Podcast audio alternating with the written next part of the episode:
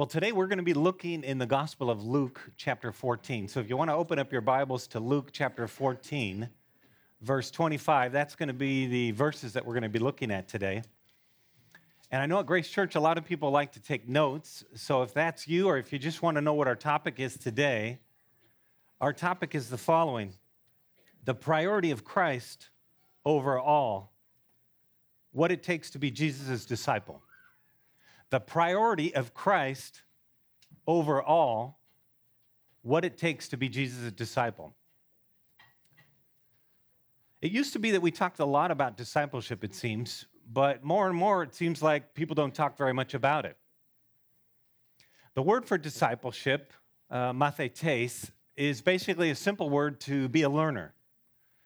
Uh, and in the Bible, it was used of Jesus' disciples that were giant crowds it was used of the 12, and it was used of the three.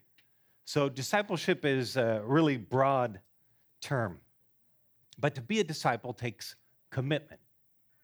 And we see commitment around us, and we know what commitment is to get a job, to keep a job, uh, to get into a college. That was my daughter's uh, just got through her senior year in high school.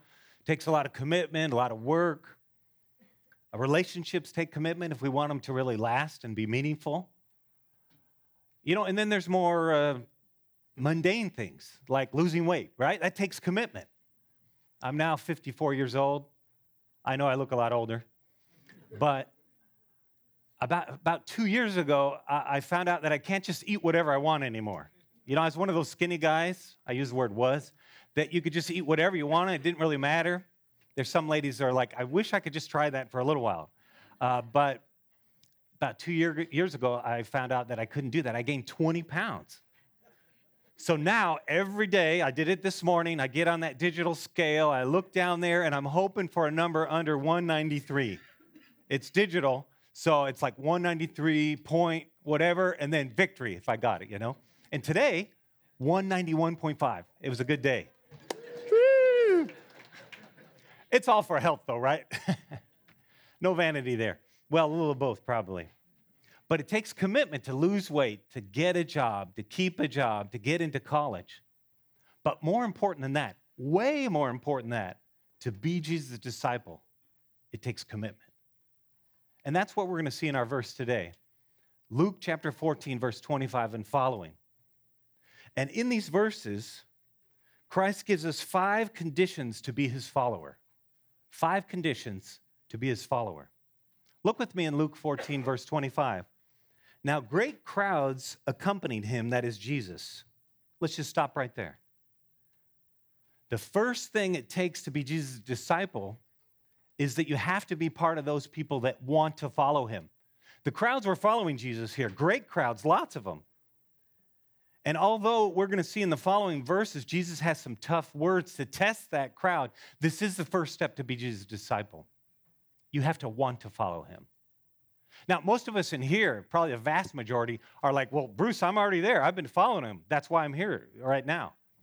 But many people, probably most people, would say, follow Jesus. Why do I need that? You know, dumb people do that. People who need a crutch do that. Uh, weak people do that you know, that's boring. Why would I want to follow Christ? That, that's totally unnecessary. Uh, you know, that, that's weird. And yet, Christ calls each one of us. And for those of you today who might be, you know, of that small portion in this room that don't know Christ, don't have that desire to be a part of those that are following Christ, Jesus says, Come unto me, all you who are weak and heavy laden, and I will give you rest. Today's Mission Sunday. Maybe you're here for the first time. The greatest thing about Mission Sunday is if you would start today to want to follow Christ. Jesus said, I am the way, the truth, and the life. Do you want life? Do you want to know what the truth is? Then you need to follow Christ. Jesus said, Repent, for the kingdom of God is at hand. If you don't know Christ, you need to turn from your sin, realize that you're a sinner, for all have sinned and fallen short of the glory of God. And put your faith in him who died on the cross for you and took your sin that you might be able to be his follower and know and love God. The book of Romans, chapter 10, verse 9 says, If you confess with your mouth Jesus is Lord and believe in your heart that God raised him from the dead, what's the promise? You shall be saved. Praise God. Can I hear amen for that? Amen. In Ukraine, they say amen. I like that. I like that. Not quite as much as maybe in the black churches, but I like a little interaction.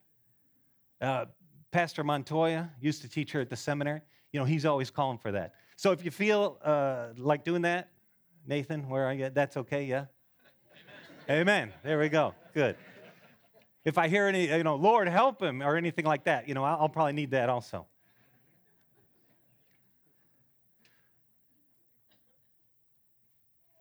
So we need to start with the commitment to be a follower. Great crowds were accompanying him. Most of us in here already want to be his follower, want to follow after him. But interestingly enough, enough, even with this big, great crowd, Jesus doesn't just bask in that. He now then gives them some really tough words to test their discipleship. And the second condition of being his disciple is not only wanting to follow him, but you have to love God far above everyone else. Next verse talks about that. Loving God far above everyone else. Verse 26 If anyone comes to me and does not hate his own father and mother, wife and children, brothers and sisters, and yes, even his own life, he cannot be my disciple. Hate your mother and father. Wow. Your wife, your family, and yourself. These are difficult words to understand. Now, I'm interested, how many of you, as you look in your Bible, have a different word there than the word hate? Maybe, you know, some other synonym or something else. Raise your hand just, you know, if, if you have something else. Does everybody's Bible in here say the word hate? It looks like it. Yeah, every single person. So, do we actually literally need to hate all these categories of people? And the answer is no. Now, I want to ask you why, but I'm the one who's supposed to be explaining right now. You know what? To love them less. To love them less. That's exactly right. That's the right answer. But how do we get to that right answer? Two ways. First of all, if we look at parallel passages for each of these categories of people, we'll see that we're not actually supposed to hate our parents. What does the Ten Commandments say? That you are to honor your parents. Okay, that's definitely different. What about uh, husbands and our wives? Are we to hate them? No, we're to love our wives as Christ loved the church, Ephesians chapter 5. How about uh, to our children? In Ephesians 6 4, it says, Fathers, don't provoke them to anger, don't cause them to be angry. Well, hating them would certainly do that, so that doesn't make sense. And how about our brothers and sisters? In 1 John chapter 4 verse 21 it says, whoever loves God must love his brother also. So we're to love our brothers. So why does it say hate? Hate is an exaggerated way to show that we're supposed to love God so much more than all of our other human relations. You say, well, sounds good, Bruce. Yeah, there's some craft references, but how you know that's what it means? We have almost the exact same parallel usage of love and hate in the Old Testament. So let's turn there to see how this exact idea is taught in Genesis chapter 29, verse 30 and 31. Genesis 29, 30 and 31.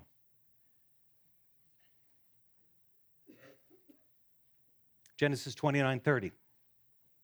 So Jacob went into Rachel also, and he loved, he loved Rachel more than Leah and served Laban for another seven years.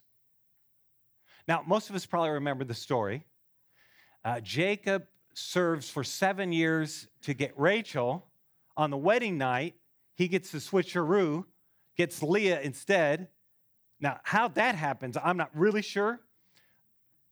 But, anyways, he serves another seven years to get Leah. And he didn't really love Leah very much. He really wanted Rachel. So it says that Jacob loved Rachel more than Leah, but it doesn't mean he didn't love Leah, just more. The next verse tells us how much more. Verse 31. When the Lord saw that Leah was hated, Well, the previous verse just said that she was loved, but not that much, loved more. So the love that was there was so different for Rachel than Leah that it could be compared to hate, even though it was love. This is the exact usage that we have back in our main text in Luke chapter 14. Should we hate our parents, those around us that are all named in that passage? Of course not. But the difference should be so great in comparison that it would be night and day, uh, you know, so high that you can consider it to be hate. So that's the first reason that we know that this isn't literal hate here, it's a hyperbole. Is because other texts show us that we're actually love these people, and because, secondly, the meaning of this word, the definition of this word, has a wide range. It can be translated as hate as it is here. Uh, it can also be translated in the best uh, lexicon as to disfavor or disregard. So that's the idea here. They're not favored as much, they're not loved as much. So it goes from little bit of love to actual hate, is the span of this word. And Jesus uses this word to kind of shock us, to help us really think about how much do I love the Lord? Is he so much the center of my life that others could consider it hate in my love to other people. Matthew chapter 10, verse 37, kind of gives the gist of this, this verse here in Luke 14. Whoever loves father or mother more than me is not worthy of me. And whoever loves son or daughter more than me is not worthy of me. That's the gist. If you love them more, you're not worthy of me. But he uses this stark exaggeration to help us to think instead of, yeah, I love God, but do I really love him? Is it really as deep as it should be? The first commandment, the greatest commandment, is you shall love the Lord your God with all your heart, with all your soul, with all your mind, and with all your strength. That's the positive command, what we should do. Here, Jesus is showing us the negative. It should be our love to others like hate in comparison to our love for God. Exodus 20, verse 3 You shall have no other gods before me. And sometimes people can have child centers families where everything circles around the child. Should we love our children? Absolutely.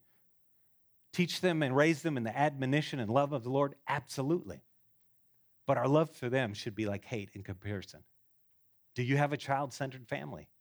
You need to change your priorities. Do you love these more than me, Jesus said to Peter. And he's asking us today Do you love me more than these? Our mother, our father, even our spouses, our children, our brothers, our sisters. Some people have parent centered families. You're like, Really? Yeah, they never cut the cord. They're going back to mom or dad to get that, you know, personal advice, to share their heart with them. No, that should be your spouse. But even more than your spouse, it should be the Lord. How about in your life? Not child centered family, not parent centered family, not even spouse centered family.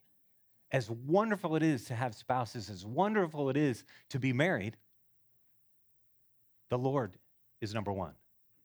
I heard not too long ago a wedding where when the husband and wife to be were about to be married, as they were giving their vows, uh, the husband and wife said, You know, I promise to love you. He said, I promise to love you as Christ loved the church. And yet, as he said that, he said, And yet I promise to love Christ most of all. Because as I follow that commandment, I'll be able to love you as God wants me to love you. That's the right idea. That's what Jesus is getting at here. We don't need and shouldn't have sibling centered families. I know one family where all the girls just, they don't even from a distance, can't do anything without, you know, letting the other one what they're doing. You know, and when they gave birth, you know, the sisters all showed up. now, it's wonderful to have that kind of family. We don't see that kind of thing very often. And yet, that should be hate in comparison to our love for God. And we shouldn't have pet centered families. now, I know this is a step away from the direct application here, but you know, I read in the newspaper that some people are spending thousands, even tens of thousands of dollars to bury their pet. Pets are wonderful. They're part of God's wonderful grace. You know, they hardly ever, you know, talk back to you, do anything like that. Uh, they usually look cute. They like to be around you. It's wonderful. And yet some people have twisted, you know, things so much so that the pets are more important than people, let alone than God. You know, Romans talks about worshiping the creation rather than creator. That's one example of that right there. God is the one we love more than anybody or anything else. You know, we see commitment. That's how I started the sermon here. We see commitment in sports. We see commitment even in false religions. You know, these suicide bombers often are, are motivated by that kind of thing. Do we have the same kind of commitment to God as people who have a commitment to false religions? I was raised in the Mormon church, LDS. You know, a lot of Mormons, they seem more committed than us to a works righteous religion. You know, may the Lord stimulate us to say, we've got the Holy Spirit. We can do so much better. We can depend on Him and live true Christian life. I was, uh, you know, Amy and I have been in uh, Ukraine for uh, a while, and uh, there's still a lot of results of the communist thinking that were there in the Soviet Union period of time. And I found a quote of somebody who talks about his commitment to communism. And as I read it, think about your commitment to Christ. Do you have this kind of commitment to the living God instead of a false ideology like this guy? And this little quote was written when he wanted to tell his fiance that I'm breaking off the relationship because my commitment is so strong to communism. Communism is my life. It's my business, my religion, my sweetheart, my wife, my mistress, my bread, and my meat. I work at it in the daytime and dream about it at night. Its hold on me grows and not lessens as time goes by. Therefore, I, therefore, I cannot carry on a friendship, a love affair, or even a conversation without relating it to this force which both drives me and guides my life. I've already been in jail because of these ideas, and if necessary, I am ready to go before a firing squad. We know Jesus Christ. Our commitment should be even greater. He is worthy of our commitment. Amen? Amen. So I ask you, are you as committed as this communist? Are you as committed as the suicide bomber? I ask you, where's your heart today? Where does your love for God rank? Are you willing to sacrifice all relationships for Him? Do you love God with all your heart, soul, mind, and strength? Maybe God's calling some of us today to right now intercede, say, you know what, Lord, I've gotten this mixed up. My love for my wife is basically, our husband, the same as my love for you. Sometimes weaker, my love for you, than that relationship. Or to my kids, or to my parents. Confess that to the Lord right now. Nathan quoted uh, James be doers of the word, not hearers only. Ask the Lord to help you change. Uh, speaking of commitment, uh, Jim George, maybe some of you know him, uh, used to work at the church here, serve at the church. And he was also the guidance counselor and would help seminary students who are graduating to find jobs. And I hope this is just like an urban legend, but I heard it was real. That one seminary student was finishing up his uh, seminary career and about to start to take a pastorate, and he asked Jim George to help him find a pastorate. And he said, You know what, Jim? Uh, I'm willing to go anywhere to serve the Lord as long as it's within about 30 or 35 miles of my mom's parents. So, Lord, anything as long as it fits what I want. How about you in your life? Are you saying to the Lord today, Lord, I'll do anything for you as long as I get to stay in my present job? As long as you don't make me be a missionary. Amy, my wife, didn't come to the Lord for a while because she knew God would make her a missionary. Well, the thing is, is once you really come to the Lord, He changes our hearts. So we want to do His will, and it's a joy. So don't be afraid that the Lord's going to do something that's really going to hurt you unless it's really good for you. And yet, as we think of these things of God being the priority, our love for Him being so great that in comparison to all other loves, it feels like hate, you might be saying, well, you know, Bruce, I, I want to love God more. So often it's kind of equal with all these other human loves. Can you help me? I mean, how do we do it? Do we just try really hard? And yes, we should try. We should put in effort. But that effort needs to be dependent upon God. But what more specifically can we do? And I thought of two things really practically. How can we increase our love for God so much more that it will seem like hate, or at least be on the way? Because you know what? I'm not here either. It's hard for me, you know, to love God uh, sometimes equally those that are around me. Two things how we can increase our love for God. Focus on God's character, remind yourself of who God is, meditate on his beauty dwelling in the temple on his beauty, thinking about who he is. And as we uplift and correct our thinking about who God is in our minds and see his greatness, that will cause us to love him more because we'll see who he is and all of his wonderful attributes. So I, I, sometimes do this in my own life. You know, if I'm just praying prayers, the gimme, gimme prayers, Lord, help me with this, do this, and I'm trudging through life, to put all that aside and look at his beauty, look at his characteristics, read some verses about that, maybe even get a book on the attributes of God and think about how great he is, and it'll change you. I've had that happen where I go into prayer, I start praying, I'm focused on me or my ministry and my problems, and then I start praying about who God is, how wonderful he is, and then I'm different. I come out of the prayer time and I've got a positive attitude, usually. because I the circumstances didn't change. But I changed in light of who God is. If you want to love Him more, focus on His character. Secondly, another way we can love God more is if we remember the great debt that you have been forgiven. Remember the debt of what you've been forgiven. In Luke chapter 7, verses 40 through 47, Jesus gives a parable. This lady had been crying on his feet and wiping his feet with her tears. And the Pharisee that's talking to Jesus is like, This lady is not one of those good kind of ladies. I don't know why you're letting her do this to your feet. And Jesus says, Hey, I want to tell you something. And he says, Teacher, go ahead and tell it. And he says, There was two debtors. One owed 500 denarii and the other 50. Now, I don't know if you've thought about how much a denarii is, but it's a day's wage. So 50 denarii is not a small thing.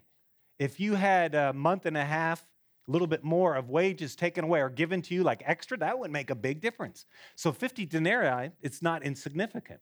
So this guy was forgiven something that's still pretty significant amount of money, month and a half or more wages. But the other debtor was forgiven 500 days' wages. So what is that, a year and three quarters wages? Yeah, more than a year for sure, right? At least a year and a half. Who knows math in here? Tell me, right? Year and a half, year and three quarters, year and two thirds, something like that. That's why I teach instead of do math. but he was forgiven so much more. So who would be love the guy who forgave them the debt more? And the Pharisee says, Well, I presume the one who's forgiven more. And Jesus says, You got it. And that's why this woman is crying over my feet. That's why this woman loves me so much, is because she knows what she has been forgiven. And Jesus ends that section of that parable in Luke 7 47. He who has been forgiven little loves little. Do you love Jesus little? Maybe it's because you've been forgot, you've forgotten how much he's forgiven you. I tend to do that. We're people who just take things for granted. It's supposed to be this way. If you've been a Christian for a long time, you're just like, yeah, I got salvation. Yeah, it's supposed to be that way. We need to treasure the salvation we've been given. We need to remember what God has done for, for us. We need to remember the hell that we were going to, except for Christ. If you want to love God more, we don't need to love our wives and our husbands and our parents less. That's not the goal here. But instead, to love them and to love God so much more that it would seem like hate in comparison. Remember God's greatness. Remember what you've been forgiven, and that will help you to love Him more. You know, and as much as we need to work at this, we can't really change our own hearts. We need God to do that. And so at the end of this uh, second condition of loving God above everyone else, I wrote a small little prayer. And maybe you can just, as I read it, pray this in your own heart because we need the Lord to change us in order to have this kind of love for Him. So even though I'm reading it, that doesn't mean, you know, we're not really going to think about this and pray it.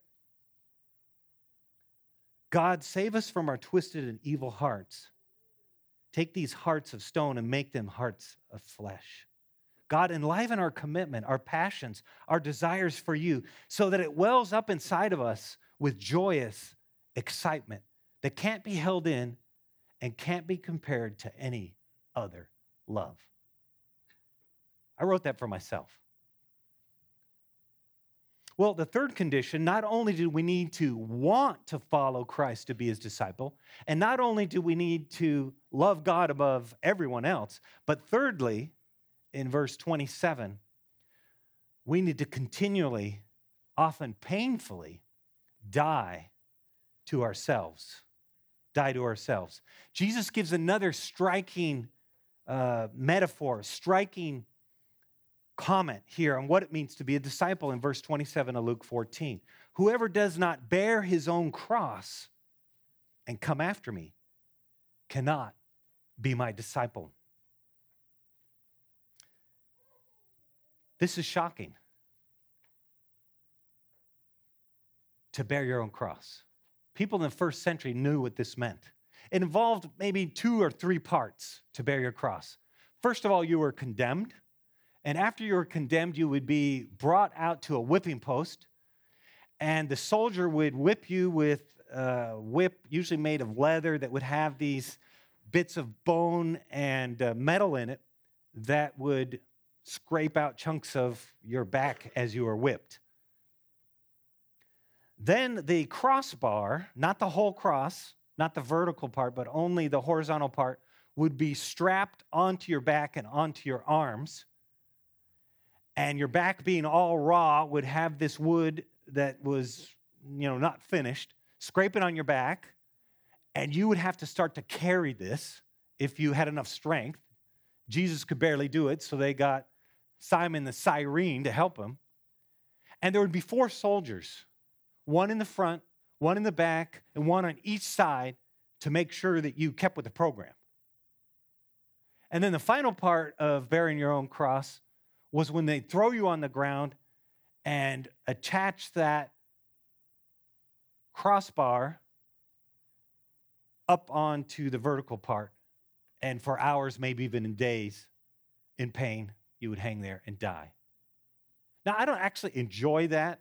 My wife says, you know, sometimes preachers, you know, go into details that, you know, aren't that pleasant. You don't really want that much. And yet, Christ uses this vivid illustration to show us that we must die to ourselves. Interestingly, bear your own cross is in the present tense, it's to be a continual thing. Like Romans chapter 12 talks about, to be a living sacrifice to Christ. Bearing our cross means we're continually to deny ourselves, to sacrifice our lives, and to live for Him. Galatians 2 20 says, I have been crucified with Christ. You know, that's not just a song where we kind of, I've been crucified with Christ is no longer I live. No, I'm dead. I'm gone. This life that I now live, I no longer live for myself, but Christ who lives in me. How are you doing on bearing your cross? In your family? At home?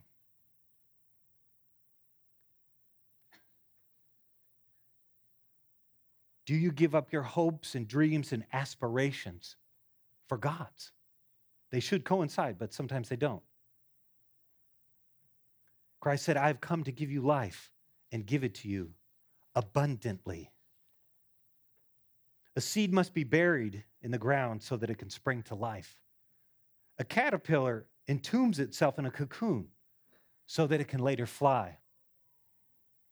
A Christian carries a cross that he can find fullness of life. Notice in the verse here, it says, not only do we bear our cross, continual, present tense, but it says we come after him.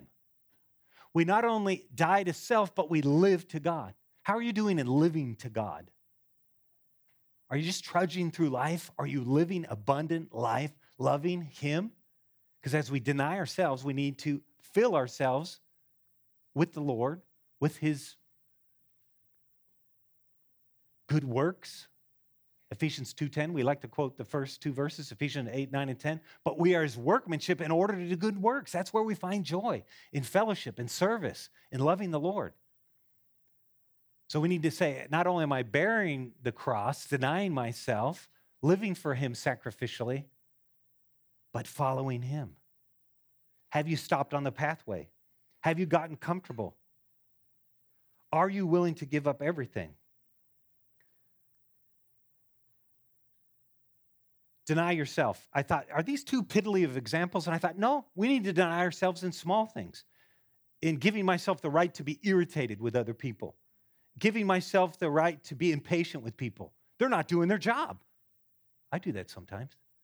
I went to the DMV yesterday with my daughter to get her driver's license. It's like, wow, what are these people thinking here? We're paying tax money. I was like in eight different lines, four hours. This applies to me.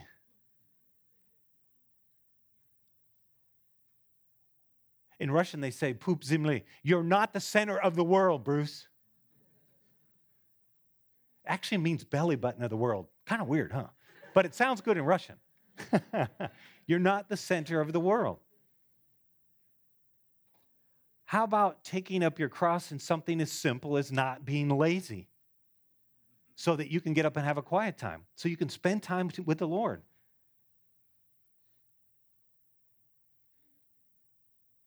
How about in our family relationships? Consider others as more important than yourself.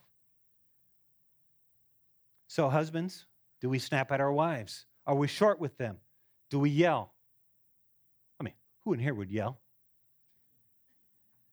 Sorry, I've actually done that, but I did ask the Lord to forgive me. Do you treat your wife or your spouse like an employee? Are you tender with them, listening to them, putting them first, dying to yourself? I was sitting at a table of missionaries this last week, and this topic actually came up. And one of the senior missionaries said, Do I do anything in my relationship that doesn't have selfishness involved? Relationship with my wife. And then a professor at this seminary was at the table and said, Do I do any of my ministry without the Lord's help, he's talking about. Only for him, without any self interest. We cannot die to ourselves unless God is giving us the ability to do it. We need to ask him to help us do that. Maybe the Lord is calling some of you to be missionaries. Are you willing to do that? To die to yourself? Maybe some of you, God is calling the, the wife to stay home and not work, and you're not going to have as, as much money.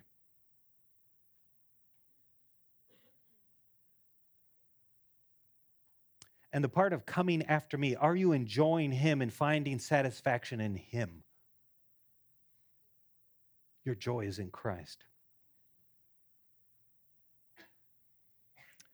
Again, uh, this third condition here at the end, I wrote a prayer. Again, I feel helpless really to, to die to myself. It's against our nature. We need God to do this. And so, again, I would encourage you uh, to think of this prayer and pray this prayer as we think about what it means to bear your cross and follow Christ and ask God to change your heart because we need a heart change. God, help us to enjoy you and your heart more than ourselves. Oh God, I thought I loved the things that you love, yet so often those are not the things that I'm about. Help me, Lord. Change me. Forgive me. Help me to bear the cross that you want me to bear, knowing that true joy and true life is in you. Help me to see dying to myself will lead to true life, life indeed, life in you. So, the fourth condition is that you have to count the cost if you want to be Jesus' disciple. You have to count the cost if you want to be Jesus' disciple. And here we see this with two illustrations in Luke 14 32 and 34. One is of a builder, and one is of a warrior. Two common themes uh, for people in the first century. And let's read in uh, verse 28. Jesus says, For which of you desiring to build a tower does not first sit down and count the cost, whether he has enough to complete it? Different views of what this tower might be. Probably most likely it was somebody building a tower in their yard where they did farming in order to be able to look out and see if any animals were going to scavenge in their food or if anybody was going to break in and steal their stuff. So it's probably a watchtower that's to watch against these uh, people or animals that would ruin their crops. And of course, if you're going to build a tower, you got to think about whether you can finish it or not. Otherwise, when he has laid the foundation, is not able to finish, all who see begin to mock him. In those days of a culture where shame was really important, uh, this would be a big deal that everyone thinks that you're some kind of bozo, couldn't finish what you started. And Jesus is saying to us, Are you going to finish the job? Are you committed to going all the way with me? And he gives a second illustration. What king, verse 31, going out to encounter another king in war will not first sit down and deliberate to think whether he's able with 10,000 to meet those who come with 20,000? We're in a spiritual war. Life is a battle. We forget that that war is happening around us sometimes. And yet we need to count the cost. Can we win the battle?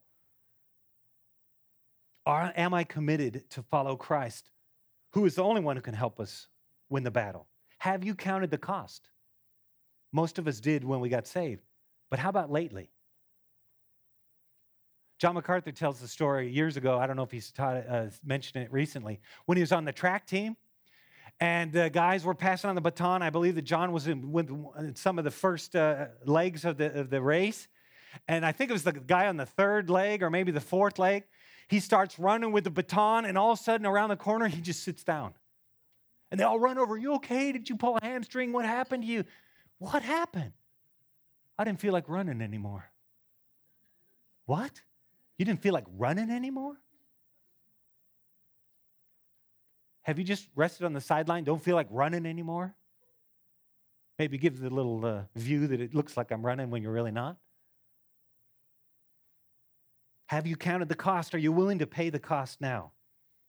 The fifth and final condition to be Jesus' disciple is you need to renounce all of your possessions, verse 35. Jesus finishes his teaching here with another difficult statement. So, therefore, any one of you who does not renounce ESV or give up NASB, all that he has cannot be my disciple. I remember years ago when I was in seminary here at Master's Seminary, I asked this to Pastor John in one of the Q&A times. What does this verse mean? I have to give up all of my possessions. And by the way, most of us in here still seem to have a few. Sometimes we just blow this verse off really quickly. Well, it can't mean what it does, you know, what it seems to mean, so let's just go on. Again, Jesus uses a hyperbole and a strong word to make us really think are you ready to give up everything? Are you really willing to do that? And maybe you should do that. And the word here to give up can be translated renounce, give up as it is in the NASB, or to say goodbye to something. And this uh, meaning of say goodbye to something is how this same word is used in Luke 9:61. Somebody wanted to say goodbye to somebody else.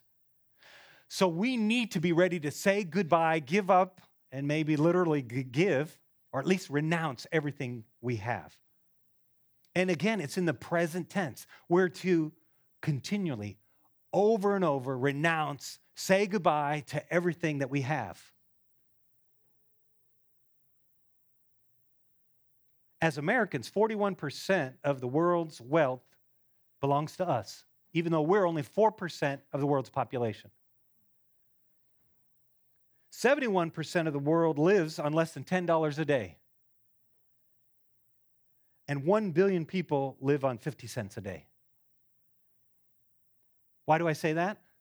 That we'd realize that we are rich. Number one.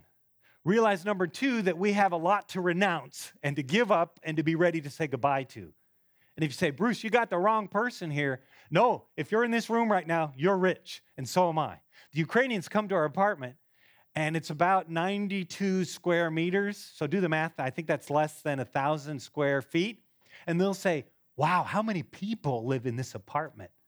Uh, not people, excuse me. How many families live in this apartment?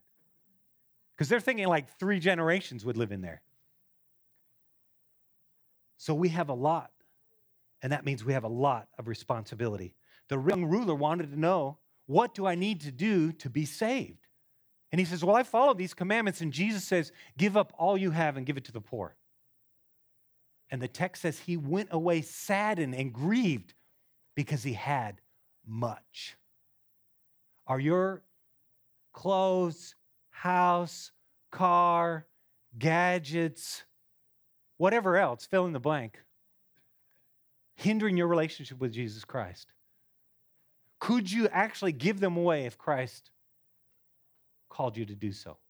There's only been a couple times in my life, but there's a family in our church in Kiev that really needs a, a place to live. And they've had a really difficult life. And a few times in my better moments in prayer, I've said, Lord, do you want me to give them just basically our savings so they could buy a, a, an apartment? Have you ever prayed that kind of prayer? Has it even come to your mind? That's where the Lord wants us to go with this, that we're willing to say goodbye to it all, give it all for Christ. Well, Jesus ends this sermon with an interesting illustration about salt.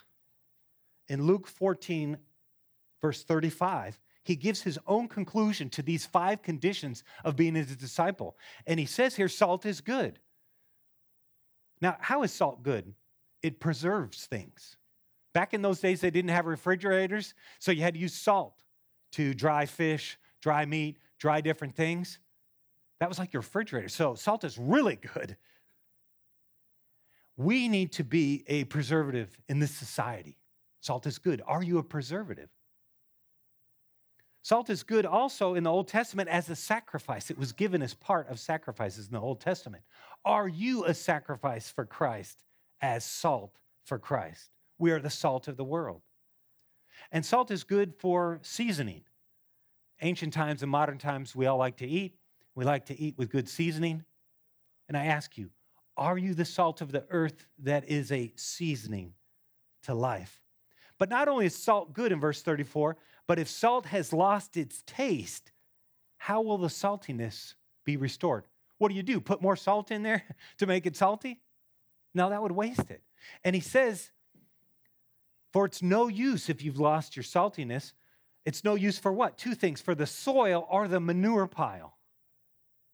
Now, when I read this for years, when I read this, I thought, well, that just means the salt is bad. So you throw it in the soil uh, and it gets stomped on, and you throw it in manure pile because it's no good. That's not what Jesus is saying here. He says it's no good for the soil, it's a positive thing for the soil. And salt used in the right amounts on the right plants actually is a fertilizer and helps it grow. My sister uses salt for her roses. And if you look on the back of the Epsom salt thing, it talks about how to use uh, salt for plants. I typed it in the internet, and it talks about using salt for growing. So when we are the salt of the world, we can help others grow.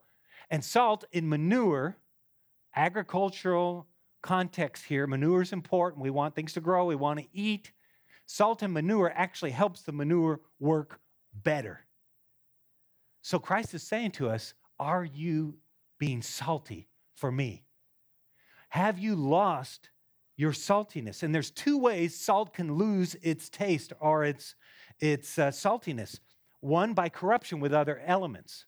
Salt in the first century came from the Dead Sea, and there's a lot of other elements around the salt, like gypsum and carnallite, that can look white, is white lots of the time, looks like salt, and as it's mixed together, it corrupts the salt.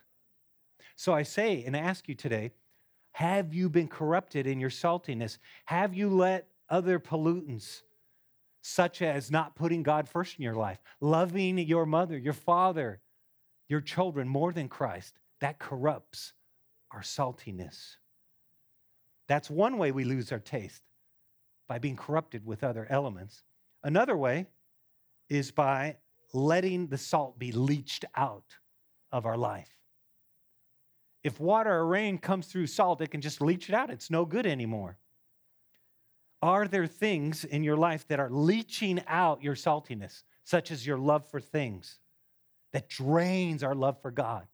Some hidden sin in your life that just drains and saps your power in your life. We lose our saltiness. So Christ is saying to us today don't lose your saltiness. Don't be corrupted by other things. Don't be polluted. Don't let your saltiness be leached out. Be a true disciple. Love him with all your heart. Don't let possessions take away your true love for him. Die to yourself, live for Christ, and we'll have life indeed. Amen. Let's pray. Lord, these are uh, tough words. Lord, we fall so short from our love being like hate. Lord, we fall so short of being ready to say goodbye to everything and maybe actually doing it. Lord, we fall so short for counting the cost and living in abandonment to follow you and deny ourselves and to die daily. God, we need your help. Change us, bless us, work in our lives. Help us to not be forgetful hearers but effectual doers. Until that day that you return and we're with you. In Jesus' name, amen.